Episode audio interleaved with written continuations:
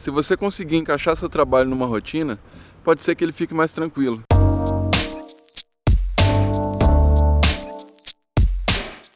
Principalmente quando a gente está lidando com essas coisas que são bem essenciais. Eu estou falando nisso porque eu acabei de sair de casa para comprar pão e estava pensando nessa questão da rotina, né, de você sair de casa, comprar pão, tomar café com a sua família, seguir para o trabalho e tudo mais. É muito comum que nós que trabalhamos com filme, com cinema, com áudio, com vídeo, com foto, com tudo isso, que a gente não tem uma rotina muito definida, porque vai depender do set, vai depender das produções que você está fazendo, vai depender dos seus deadlines, até por isso que às vezes a gente trabalha fim de semana, noite e por aí vai. Porém, numa entrevista que eu fiz essa semana com o Saulo Pinheiro, que é um youtuber que é meu amigo, eu perguntei para ele: "O que é que te move para continuar produzindo?" Ele falou: "Cara, rotina.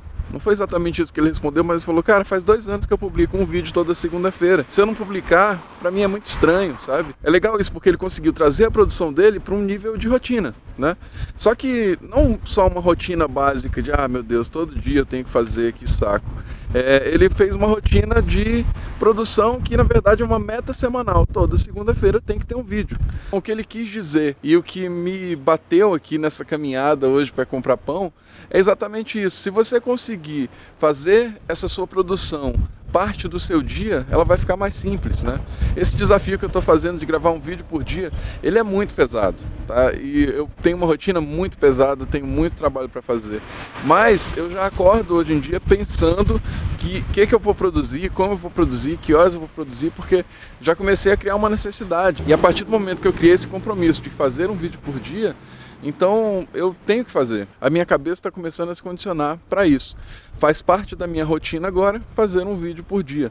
Às vezes filmar até mais do que um, mas eu tenho que ter pelo menos um produzido. É a minha meta. Então, às vezes, mesmo nessa vida complicada que a gente pode levar aí trabalhando como videomaker, se você tentar achar algumas metas diárias, semanais, mensais, isso pode facilitar o seu trabalho. O que eu estou trazendo não é o lado ruim da rotina, é o lado da determinação para que você cumpra as suas de acordo com as necessidades que elas aparecem. Então, essa é a minha dica do dia, tá? Vou correr ali para a padaria que hoje está frio pra caramba e a gente se vê no próximo vídeo.